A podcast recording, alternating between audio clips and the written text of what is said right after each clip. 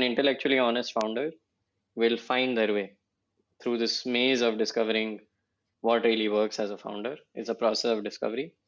And if you're not intellectually honest, you can be honest, but you can be intellectually dishonest, which means that I always tell everyone the truth.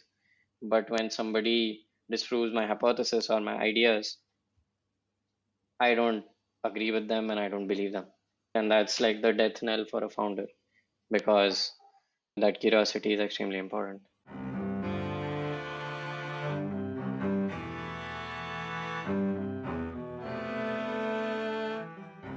Hello and welcome. I'm your host Pritesh Sanyal, and you're listening to the 1% Project conversations that will help you understand how some of the smartest minds build, scale, and operate new ideas and ventures. If you enjoy these conversations, do share and subscribe.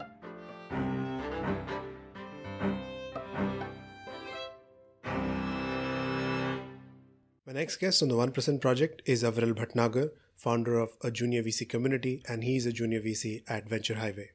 Aviral is a graduate of Indian Institute of Technology, Bombay, and Indian Institute of Management, Ahmedabad. Aviral's Quora responses have more than 30 million views, and his startup essays have led to the creation of 20,000 members strong, a junior VC community, and earned him 170,000 plus followers on LinkedIn. In this conversation, he talks about non-linear decision making, building a community, his view on Indian venture ecosystem, intellectual honesty, his observations about Amazon, Amul, and Haldiram. Hi, Aviral. Welcome to the 1% Project. Thanks, Pritesh, for having me. Really looking forward to this. I am quite feeling impressed about myself being on this, seeing the previous folks' opinion. So thank you uh, for having me. I'm a big fan, and I'm sure 200,000 plus subscribers are a big fan of your essays and the work that you do. So, definitely, we all are looking forward to hearing from you. And definitely, I'm here to actually listen to you and learn.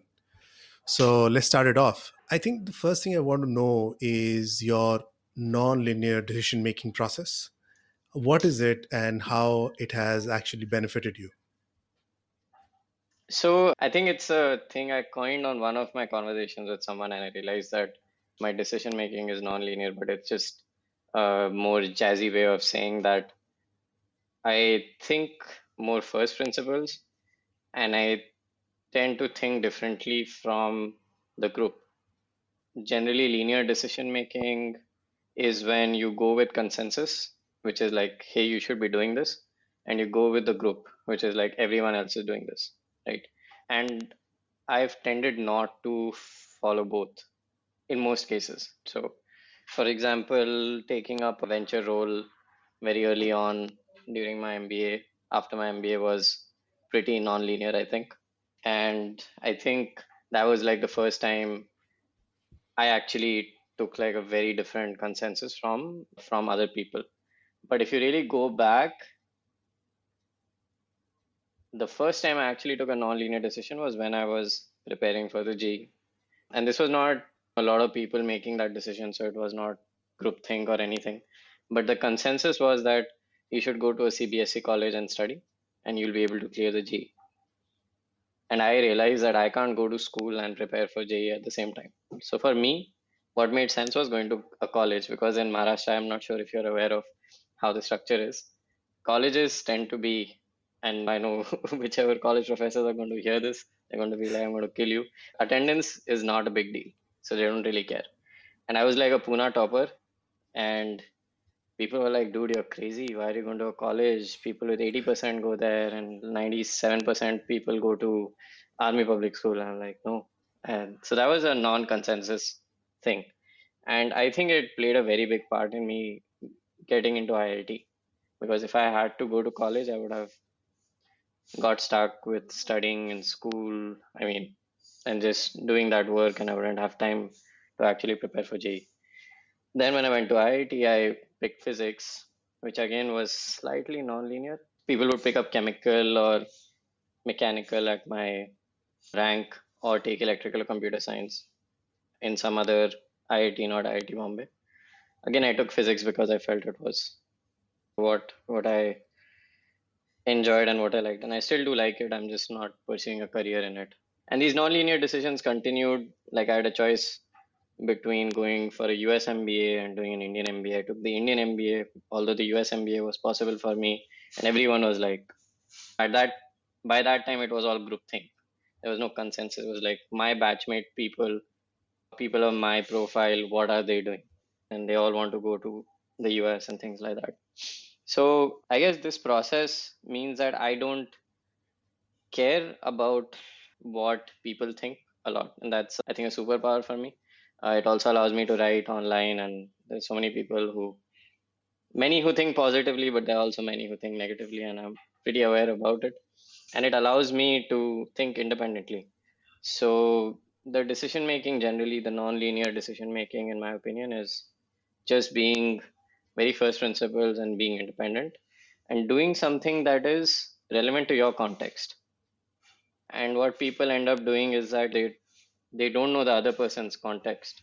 They just think that the decision that the other person made is correct for them without really importing the context right? My context is never going to be the same as anyone else ever. Like your context and my context will never be the same. Even if you're making the same decision about the same thing at the same time very different context. So so i think um, that tends to look like it's really non-linear not the linear decision making but i think it's turned out pretty well. That's that's my summary and a few examples of nonlinear decisions. Brilliant. You talk about decision making, and I'm now reading a very intriguing book, How to Decide, by this author who has also written How You Think in Bets. And she talks about this concept of we usually correlate our outcome to our quality of decision. And outcomes are actually based on two main factors. One is luck, and the other other one is quality of decision, right? And if there is a positive outcome, then we think the, the decisions we made were great. And if there's a negative outcome, then we think the decisions we made are just crap, right? But actually, they are not correlated because there are a number of factors that work towards an outcome. So it intrigues me now that I'm trying to improve how to think about my decision making process that every outcome which didn't go well was my decision making process good enough and something else impacted it. So i think this definitely rolls into the response you gave. Do you analyze your decisions? And i think this is a key part when you are also investing. And how do you analyze your decisions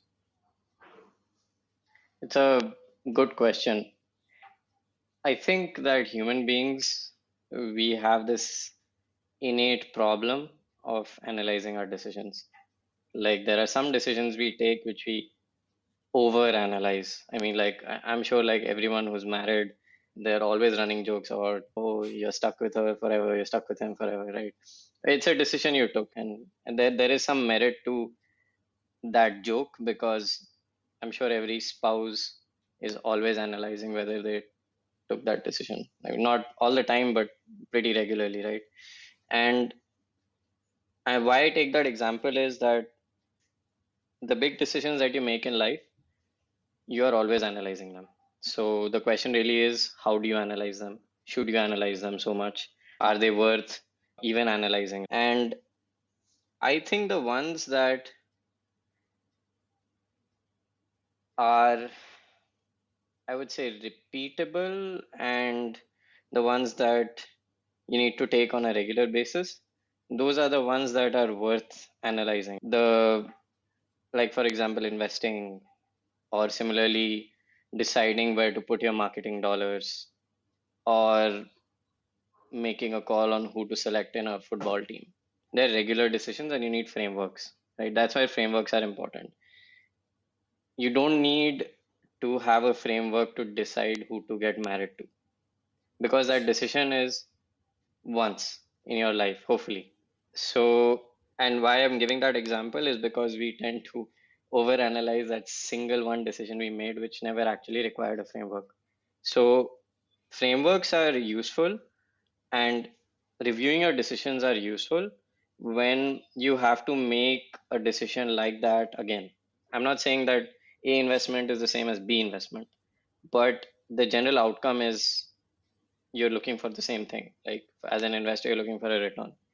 So analyzing your decision is important where you're going to make a similar kind of decision again and again which was the point i was making about marriage and same thing people do like oh this college and this thing that i did changing jobs is a repeated decision you make so it's good to have a framework there things like that now how do you analyze decisions that should be reviewed again and again right? Or, or are made again and again?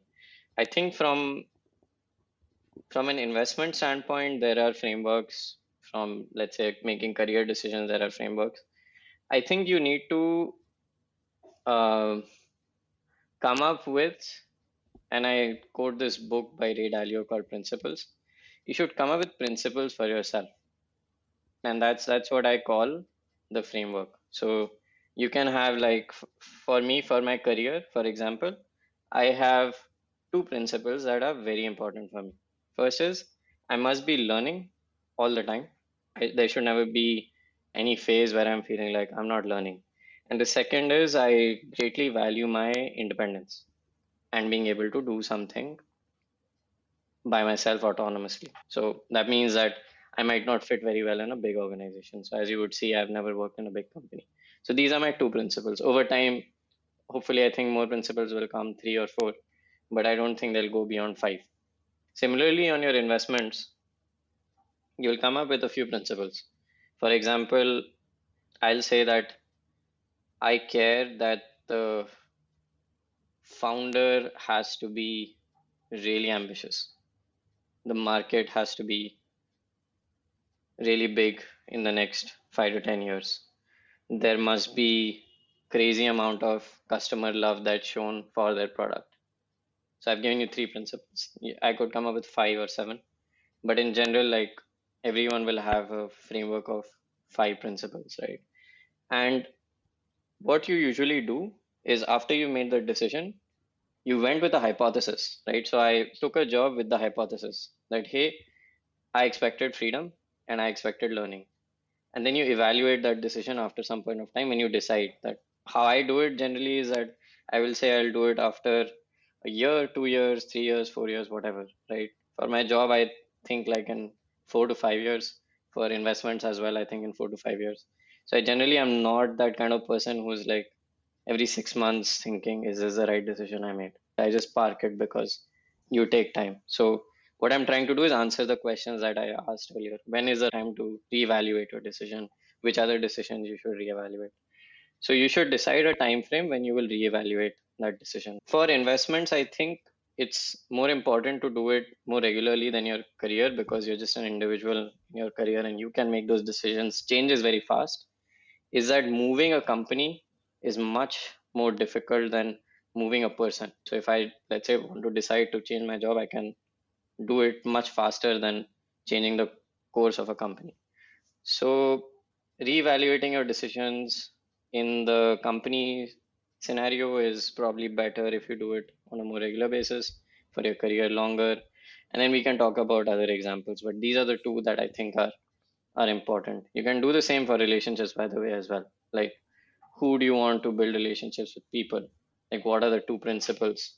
For me, for example, I really value transparency as number one. Like in the person I will go with, I am looking for a really transparent person. And the second is I should be able to learn from this person. Again, that's something that's there at work as well. But in the relationships I build, we'll have two, three other principles.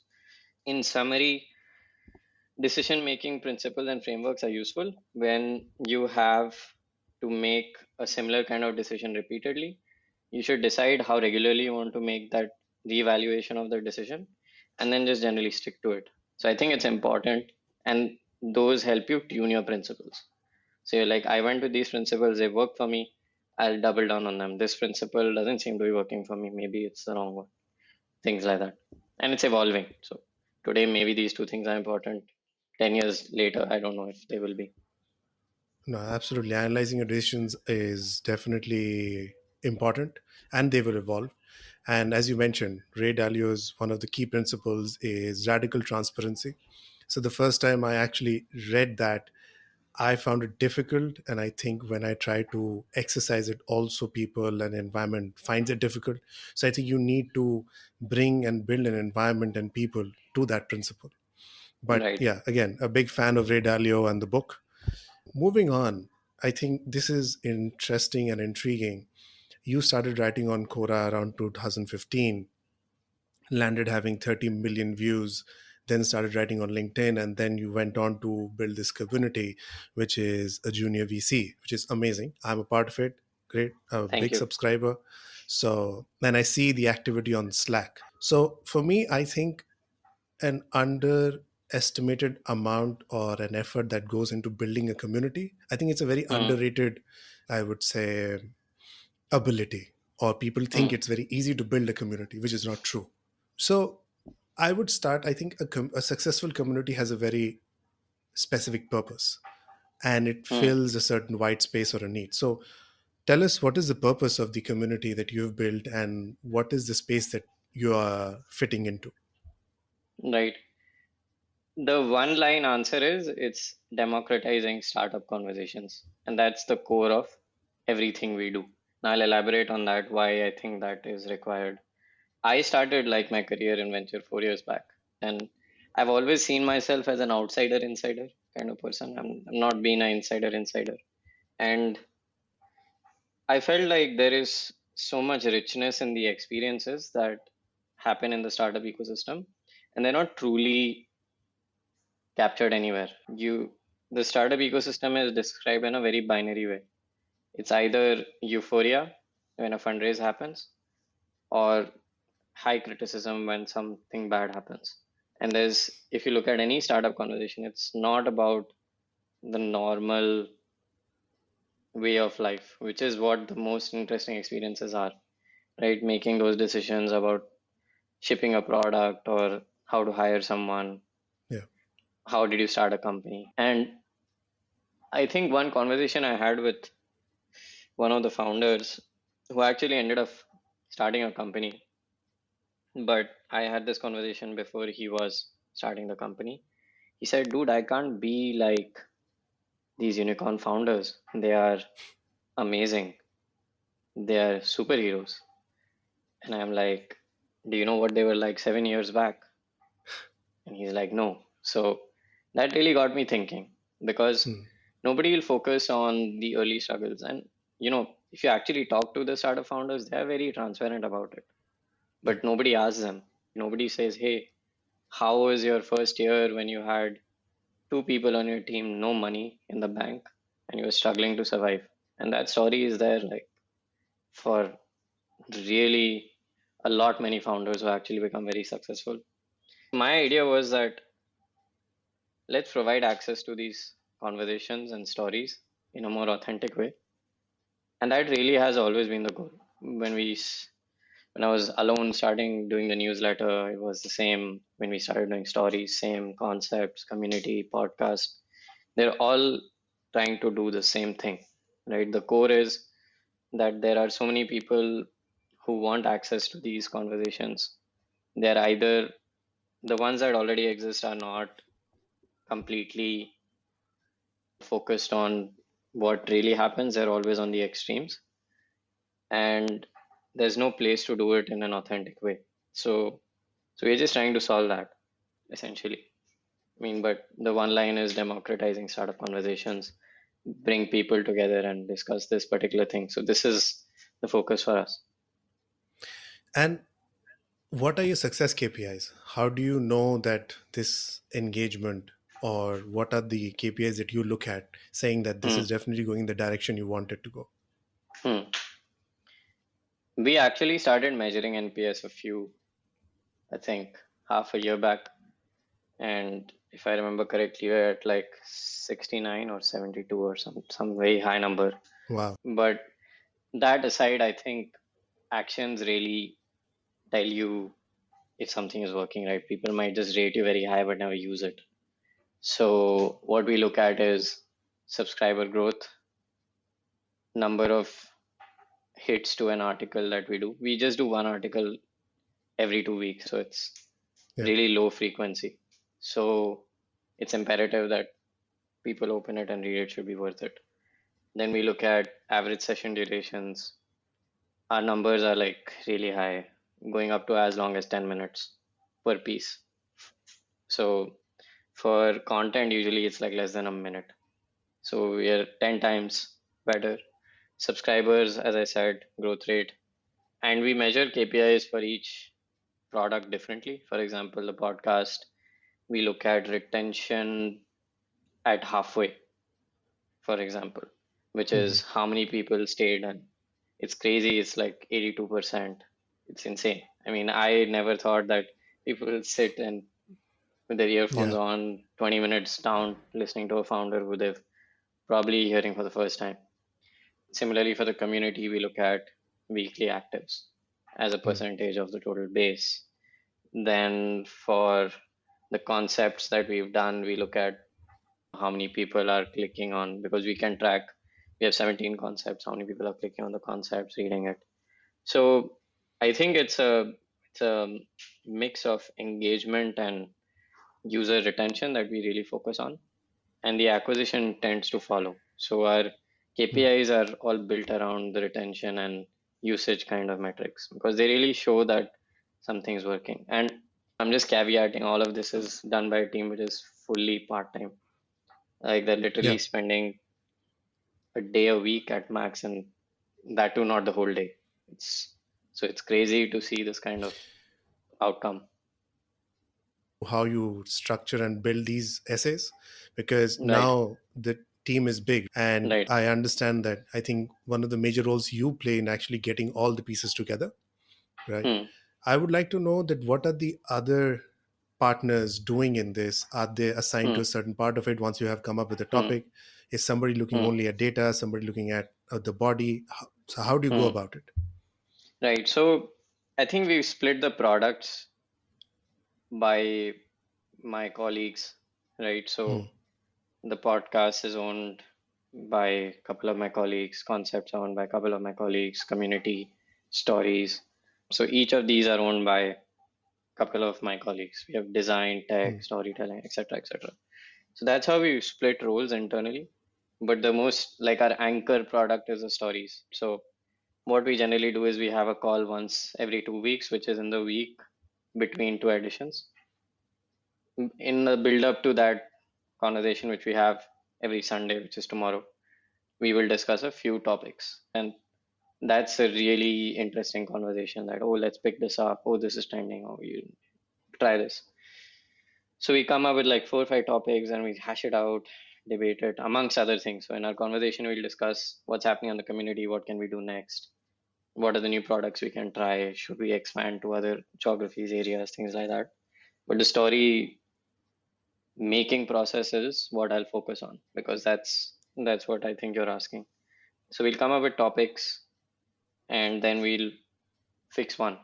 So by tomorrow we'll have decided that we want to do a topic. Like for th- this next edition, we actually decided five days back because we knew, okay, okay, this is going to be interesting. So now once we decided the topic, three or four members of the team say that, hey, I'm interested in writing this. And how we structured the pieces is that there are nine sections and they follow a story flow. So hmm. there'll be the origin, the early success, the initial fundraising, what the business model is, why is this a big opportunity, their growth trajectory, some issues they've faced, the future of the company, right? So we play it out like a actual story. Like you read any of the essays, you'll feel like you've been transported back to that particular time when the decision was being made by the founder. And once we've like decided these nine sections, this is going to be our flow, which is a story lining. We'll divide it amongst ourselves. So someone will pick up part one, two, someone will pick up three, four, and so on and so forth. And it's not like one person will do data or someone will do research. Hmm. Everyone tends to, at least at a high level, understand the company basically. What does it do? What's its model? Why did it start? Things like that. And then they'll pick up one of the nine sections. They'll pick up usually two. So the team pulls it together and we brainstorm, iterate, things like that. Usually by Friday or Saturday, it's in decent shape, draft shape. And then I do the easiest job, which is just cutting it down and pulling it all together. I think now the we've come to such a stage where there's very limited editing needed from me because we've got the process and the playbook is in place. So I tend to not spend a lot of time now editing. If I go back to the early days when I was writing, it's probably one tenth of the time now. Hmm. So so then the editing is done. Then we have the newsletter. So we align on that, and there's particular members of the team who take care of that. And then we link the article to the newsletter and we send it out. So that really is a process. There's no secret sauce to it. It's just that we've built it. And I think the most important thing I've realized in this whole journey is that once you set the rhythm, it is very tough to break it somehow. Hmm. Setting the rhythm is damn hard. Setting the rhythm is really difficult. Like we will do these AMAs once a week, we will do this once a week. But once the rhythm gets started, like we started a podcast and I was like super apprehensive about doing it in the beginning because I'd never done a podcast. And and we deliberated for five, six months before starting it. But now we have guests for the next I think about half a year. So when we started, we were like, who's next? Who's next?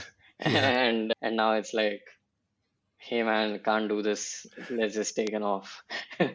for this week. Yeah. So so so it's about setting the rhythm, and that's the real hard part, and that's where I'm I'm usually most involved because once the rhythm is set, then it kind of gets done on autopilot. And we have a very helpful community, by the way. There are a lot of people who are helping us who are not part of the team Yes. technically, but they're helping us with their feedback. They're helping us with their time, and it's it's very good. It's it's it's pretty humbling, and it shows that we are when you're authentically doing something to help other people. Like there's no, I would say, I'm not getting any monetary upside or anything out of Yeah. this. It's just my way of giving back. So people understand it, and uh, and I think they appreciate that. Do you build these essays with a conclusion in mind? Or you look at all the research done and then you come to a conclusion? And the second is, I Mhm. think, which is more key, which is how did you actually land up building this team? Yeah, so the f- I don't think we ever go with a conclusion in mind. Hmm. That never is the goal. We see how it evolves, the story.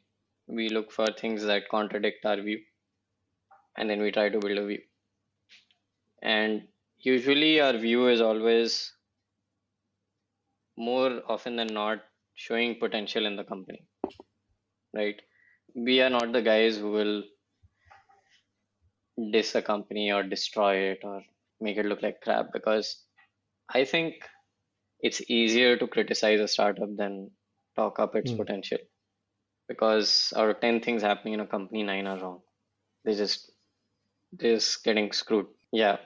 So so we don't go with a conclusion generally, but what we try to do is we layer insights. And I think one of the most important exercises we do as a team is list down like at least 10 insights or 12 insights we had. And those insights can also be like unknown facts, like hidden gems. That's also an Hmm. insight. For example, for me, one of the insights in the Amul story that we did was that Verghese Kurien had to battle the Polson monopoly, which I was not aware of. And it has so many similarities with tech companies trying to battle big tech today. It's I'm not saying that big tech is exploitative like the Polson monopoly was, but the fact that Amul was a startup at one point of time was Hmm. was my big insight. When you see that, like, hey, this company is combating a big because Amul t- for us has always been this massive organization. Yeah. But what was it when it started? So so I think we look for insights and then we layer the conclusion in the our view on that. How did I build a team? It's a good question, and it's happened very organically. I never forced it. I think there was one point of time while I was writing my newsletter, I was like, either I've got to reduce the frequency with which I do this, Yeah. or I need some help because I can't do it alone. Like my work was obviously becoming a lot more. I was getting involved on boards and things like that. And I actually did both. So reduce the frequency of the newsletter, we reduced and we got the team. And I was like very surprised on when I sent a newsletter saying that, hey, need help. And 170 people applied. It was crazy. Wow. And that was at a base of when we were like not even thousand. Like I was like Hmm. just a thousand subscribers. So it's 20% of the subscriber base. So so we picked there were three or four folks who came very close to the beginning and I was very grateful they picked me and trusted me. And so we started as a small team of five people in the beginning, including myself. And and I always look at it as them entrusting me and the rest of the team with their aspirations. Hmm. And how can we help them achieve what they're looking to achieve? Everyone's in this for their um, own learning, and there are personal incentives involved. And I'm not stupid to say, oh, there's some charity going on. It's it's not like that. So you, I think the most powerful thing is to understand what people really want and enable them and help them to do that. I think one of the things that everyone on the team really enjoys is that they get to own something and then build it hmm. themselves. I'm I'm a very principle slash culture kind of person versus hey, let's do this or let's do that. And once we are like aligned on the broad goals, then it's for the team to do it. And I, I just see myself as a cheerleader on the side, saying that is awesome. Let's just keep building. So and then after that start, the team just kept getting built because people would keep reaching out and and we are quite selective as a group. And the most important thing I as I mentioned was transparency is number one. So this culture fit thing is like the most important thing because as you realize it's a part-time um, Needs a lot of commitment. needs a lot of commitment. It cannot be something that you're like, "Oh, I'm kind of doing it. And to take time out of your job and do these things, Yeah. it's it's a big deal. So I am very respectful of that and I am very grateful to the team. So I think we're in good shape and we we take it slow. We don't have any such aggressive growth ambitions and we need to return money to some investors. It's, yeah. it's, it's good. It's good. So we're a startup I without think- all the pain. All the Wow, bells and whistles. Yes, correct. I think it's a genuinely great community and one of the examples in the recent startup community within India. I haven't seen this Right. in a big way. Thank you. So Thank you. I really am looking forward to at least contributing and learning and reading your essays. Let's get to venture and business. What are your initial views about the venture capital space in the Indian ecosystem? Hmm. I mean, on this, I'm too young and too early in the game to give a sweeping statement. So I, I'd say I'd like take 10 years to at least say I know something. But I think my view very early on is that there's a lot to do and there's a lot of room for growth, both on the uh, startup side as well as the investor side. And I and I call this ecosystem the startup ecosystem and not the VC ecosystem because it is the startups who define us and not the other way around. Hmm. And I, I, I feel like one of the things that that is improving is that there are more variety of teams that are being funded now. Initially, it was like really concentrated. I remember one of I was having a conversation with one of the founders who had started a company in 2013 or 14, and he was like, "Dude, there were just 30 people, and we would all just meet each other at investor offices because those were the only people raising money." and those are the only Yeah. people investing. So, so there's a lot more width now, along with depth, and I think that should continue to happen. If a few companies take all the capital, innovation will get stifled, and essentially our job is to identify innovators and support them. Hmm. So these are the Edisons and the Teslas of our generation, right? Lot, lot many of them, and innovation doesn't necessarily have to mean like you build a bulb or discover or invent uh, AC/DC. You can Yeah. have a better business model as well. And I think India has so many basic problems that need to be solved because we're a growing country and so many aspirations to be met. I think that founders end up doing things that are phenomenal. For example, I don't see this highlighted a lot, but I, one of my friends was able to manage a COVID scare with his family entirely through some of the health tech startups. Hmm. And he was terrified because he could not go to the doctor in his city and well to do big city with 10 hours of waiting line as you realize cases are going up through the roof Hmm. and entirely teleconsulted. I don't see this anywhere. I mean, I don't see the government saying, wow, what are these guys doing? But he was telling me that without these startups, I would have been in, we would have been in really bad shape. So Hmm. they're, they are impacting lives and they're doing it in a way where systems and structures in a country that is as young as ours cannot support it, especially because we are such a big country. And health is such a important example because it's related to life and death.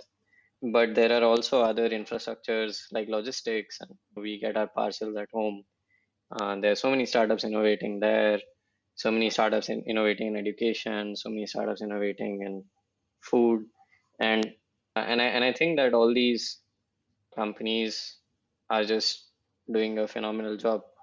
And my view on the venture ecosystem is we should enable these companies and nudge them along and help them when they need to get helped. So my view of the venture ecosystem is that that this is a- how I think we should operate as investors. Brilliant. And I think you do say that investments are broadly in three buckets founder, product, and market.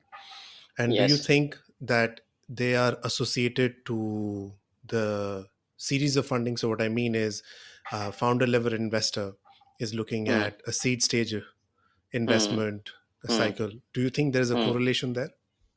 No, so it's it's it's a great question. Actually, all those three things are looked at at every stage. It's just that the the stage you are in defines the risk that you're taking. For example, if you're very early on, you're taking risk on everything. Like Hmm. market is unproven, product is unproven, team is unproven. When you go to an A, you can say with some conviction that potentially the product is not that much of a problem. It is working. There is some traction. So the product risk reduces. Then you go to a B or a C, like this team is able to execute and scale. So the founder risk reduces. And finally, when you become like really big and it's still keeping on growing, market risk is getting reduced. But the all these three remain forever and their importance keeps going in a cycle. For example, when you reach like a billion and a half, again, you'll be like, do we need to think of our business model in a different way? Do we need to expand? Do we need to add products? Then you start thinking very different things. But it's always a mix of these three. And you're always working with these risks. And hmm. at each stage, these risks get reduced. And then as you become bigger and bigger, they become very different kinds of risks. But fundamentally, every investor will look at all these three. I just feel like the hardest stage on picking a good team in a good market with a good product is the earliest because there's no data and it's there's all the risk, which is why the most upside is there for seed investors. Yeah. And I think you had defined also how you evaluate a founder of the team. And there was Hmm. one specific thing you mentioned, which was intellectual honesty. Right. Right. So can you can you define what that really means? because honesty I get, Right. but when you say Mm. when you add intellectual honesty, how do Right. you define that? Right. So, uh, one thing I've learned is that neither does the founding team know what will work. They have a hypothesis, and the investor for sure doesn't know what will work. They are backing a hypothesis. And and I'm very humble in admitting that the founder always should know much more than the investor. Otherwise, it's it's a it's a difficult situation. Hmm. And some of the biggest successes are companies which have changed their approach to a market. They call it the model and they call this thing the pivot. I just think that reminds me of that old Hindi story, which I think is Ashoka and or Chandragupta, one of them, hmm. where his mother is explaining that you don't break the roti from the center because it's the hottest, you go from the edges. So a startup is basically like the here's your market, and they're trying to like enter into the market through different ways. And then they find like one works, the others probably didn't. So that's a model, Hmm. at least how I look at it visually. And it's not like a circle and it's not somebody entering a fort or something like that. It's but it's a good visual example of how it works. And you really don't know what will work. That this is an opportunity and you are the team, but how do you get in and crack this market?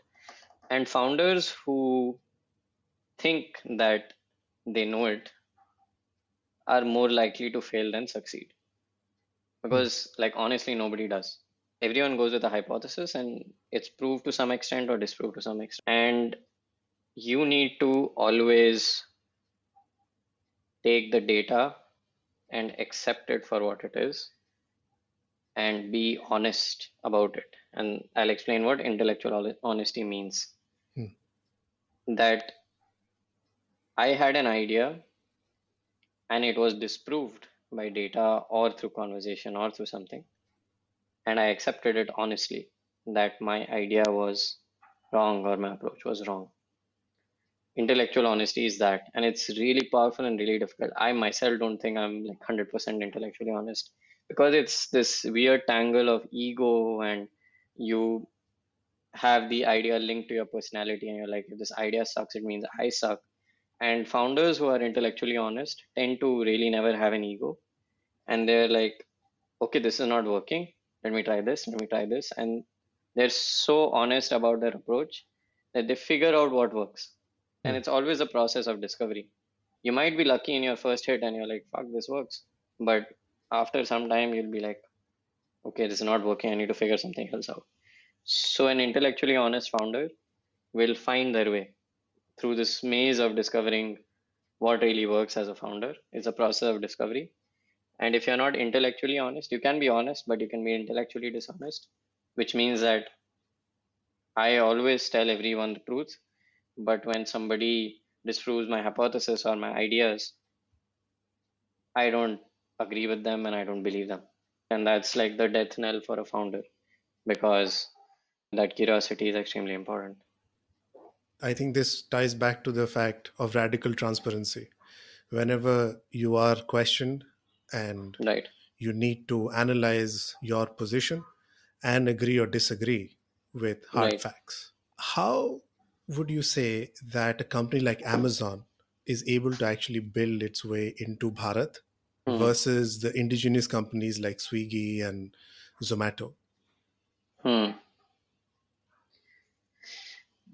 I the my hypothesis, I don't know if it's true. I've never worked at Amazon, but this is just as an analyst, is that they have intellectual honesty as a process, Hmm. as a company, right?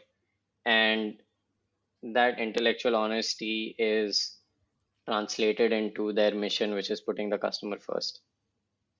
They're like, if the customer wants this, that's the truth. Whatever you think or whatever I think doesn't matter. It's, this is intellectual honesty encapsulated. And they operate the organization in that manner that they are able to discover what works for a market in a very Amazon type way, which is why I said the process is intellectual honesty. So at the core level, if you talk to anybody who is potentially like a manager or a senior person in, at Amazon, their very first principle, they care about the customer and whatever is working for that market, they will push and make it happen. Mm. Right? They will never go with their set approach that Amazon US works like this, so Amazon India will also work like this. In fact, they have radically different ways of operating in India than the US. So many things. For example, the COD, they could have just said, we don't do it in the US, but they do it in India. I'm not saying that they discovered it, but it's flexibility of an organization. And it's in their DNA.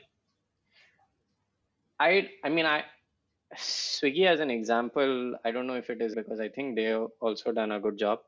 But I'll just talk about Amazon because it's such a unique company. It's not scaling the same product everywhere. For example, a WhatsApp or a Facebook or an Instagram, the same platform. I know it's their algorithms recommend things based on your taste, but the physical nature of Amazon makes it so different and such a different beast that I, I really admire how they do this and they unlock value in every market. And they've not won in every market, right? For example, mm. in China, they failed. In Southeast Asia, they failed. But in India, they're doing pretty well. And I think it, it is because they've honed their processes and they have got this intellectual honesty and culture of putting the customer first very deeply embedded into their teams. And I think that's why it works. Do you think Indian startups are improvising or innovating? How would you define improvising? They, What's your definition? My my definition is they look at what others are doing and implementing it into the I Indian see. ecosystem. Right, so right. I'll give an example. So the, I think WeChat is an innovation in China, hmm. creating the whole super app concept. Right? Hmm. I haven't seen something which is very unique to India, uh, which has scaled within India to like to almost right. 70% of the market and actually gone beyond. Hmm, hmm, hmm. It's a good question. So I, will tell you what I think, and I thought about this quite a bit there are phases of innovation in a society or in a country. And we should not forget that China was literally an optimization machine not very long back, maybe mm. let's say 10, 15 years ago. What they were essentially doing is improvising at scale, manufacturing, right? They were not doing anything new. They were just doing yeah. it better and costlier. And I don't even know if, if it was correct for the correct way or the way, I don't know. All those things aside, it was improvisation at scale. And only after you improvise can you innovate. Hmm. You cannot innovate from day one if you don't have the resources. Right. And I I don't recall the the exact source, but there are these four stages of technical innovation. And China has reached stage three, India is not there yet, where they have started building their own tech, but they are still not at cutting edge like the US. And you will start seeing shades of this happening in India as well. Maybe there were startups that were improvising in the first phase, but there are so many that I can point to now that are unique innovators. For example, when Paytm started, I don't think any country had seen that at any scale. Potentially China, but definitely not the US. And as we enter the new decade, there'll be tons of examples. I think one that I really like is Postman in India. Hmm. They've built a gold standard product. It's nothing like it in software, and that's a true innovation. So you need to improvise first as a society to build the capability to innovate because innovation is costly. It cannot happen overnight, right? Because so many things have been discovered, so many resources have been spent already. In fact, I I mean I was having this discussion with my professor and he said the fact that big tech companies are so big allows them to innovate hmm. because they have the money to do it. Like Google cannot spend billions of dollars on DeepMind to f- figure out how proteins fold, which is unrelated to search, if they didn't have that balance sheet. So there have to be big enough companies to innovate, and those companies probably are improvising at the beginning, and that country is improvising. But as a society, I think we will we'll start. We're already seeing pockets of innovation. Most of us actually don't see what real innovation is happening, which is not at scale. Could be at Hmm. could be at a local level. I would say like Amul, for example, was an innovation. Yeah. The way they solved the milk problem has put India at number one from being a dairy starved country. So there are pockets of excellence and innovation, and I think that this will continue to happen. But I, I firmly believe improvisation first, then innovation. It's absolutely fine as well. True. That actually brings me to another thought that you had mentioned that investing into bottom up businesses, looking at the portfolios of Bill and Melinda Gates. When you think of such businesses, the matrix that you look into them, because they are very difficult Hmm. to scale, because they are really Hmm. looking at markets which are more heterogeneous than homogeneous. Would you actually look at such businesses differently than compared to somebody which is coming from a uh, top down approach? Hmm. I actually don't know how to evaluate those kind of businesses. Uh, th- and there are specific funds that are impact focused that do it. The metrics that they're looking at tend to be slightly different because they're looking at more things than just economic returns. But I think fundamentally every business which is for profit has the same rubrics to be evaluated. Can it grow by itself? Is its cash flow good enough? How is the team shaping up? Is the market big enough? And I would ask these questions for for anything and everything. I think the the the ones that are actually trying to solve societal problems. I think entrepreneurship does solve societal problems. It's just not very direct.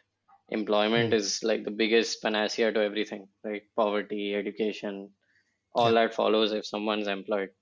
But if you're like solving for, I want polio to be eradicated or things like that, sometimes those don't have any return on investment even in 10 years, but Hmm. they could in 20 or 30.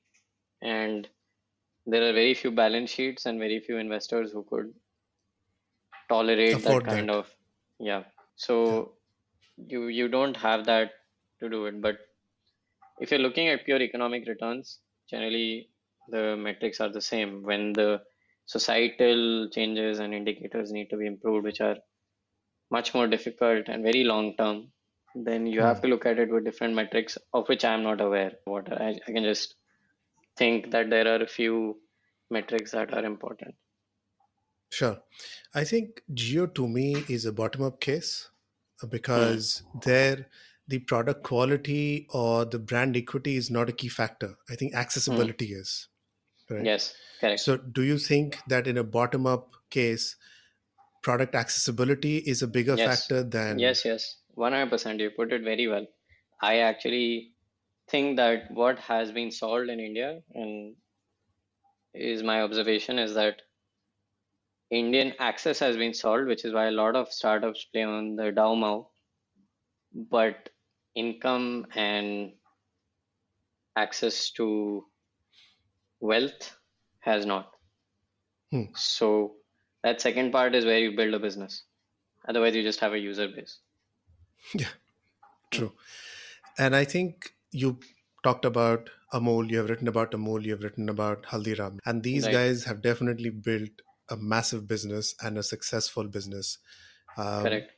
but you do talk about their brand equity, quality, and marketing, which defies all the aspects of what in a modern day B school is taught. So, Hmm. do these guys look at or analyze consumers and their needs differently? I think they are very intellectually honest. Again, Hmm. like this point of intellectual honesty as a business, I think is putting your customer. I mean, there's this quote that says customer is God. They attributed to Gandhi. I don't know if you ever said it, but anyway, Hmm. customer is God. Person who's giving Yeah. you money should know his or her needs. And I think that they are just so honest and humble about the fact that the customer knows everything that they'll put the customer in front of them and ask the customer what they want. And some True. people just don't do this basic thing. And doing it at scale is a real hard nut to crack, which they have obviously cracked, which is why their brand has brands have so much equity. I don't know their how they came up with these processes, but they have like really deep R&D divisions. They'll do customer dipsticks. They'll do group testing. They'll do taste testing. The thing about food is that it works or it doesn't. Someone Yes. will like it. There's no. It's not like 20% retention Hmm. of Amul paneer. It's like Yeah, people like it or they don't. they don't like it. Yeah, yeah. They don't like it or they like it. So a product will work or it will just fail. They'll it'll never there'll never be a use case it's half. And and I think the fact that they have to be so close to the customer allows them to be really honest. And you have to remember that these companies have been around for decades, Hmm. which really helps. True. No venture business can get these kind of returns. I think they are very customer centric and they are, I think, solving the basic needs of the customer, specifically the Indian customer. We may think that bhujia that we eat from Haldiram is not a basic need, but if you ask a Gujarati, It's for a basic them, need. no, exactly. Yeah. So I it's think a basic need for me as well. I'm not a Gujarati, but it is. There you go. Okay, in closing, I think I have two questions. One, are you leaving money and opportunity on the table from the decisions that you have made, given the kind of trajectory and traction that you've built over the years? Have I left? What are the two things? Money or opportunity Hmm. on the table? I've never optimized for money, so I don't care. Mhm. And I don't think I've left any opportunity on the table. Yeah, that's my sense. I may be wrong, but that's my understanding. I've always So optimized for learning opportunity. I'm not a monetarily driven guy. I think uh, money is a byproduct if you're you have to create value to make money. If you're not creating value, you'll not make money. It's fine. Brilliant. Now, quick three rapid fire questions one sentence or one word. Your most favorite book? this is the toughest question. I don't have an answer for this. I don't know which one should I say because I've read so many. Hmm. I don't know. I don't have an answer for this one. Sorry. Sure. I'll give you three. I'll give you three. It's uh, Shoe Dog by Phil Knight, Harry Potter series, and Alex Ferguson's biography. These are my three favorites. Great. The hardest thing about your job? Saying no. Your most favorite superhero? My dad. Brilliant. Aviral, it was a pleasure having you on the 1% project. Thanks for your time. Thank you, Pradesh.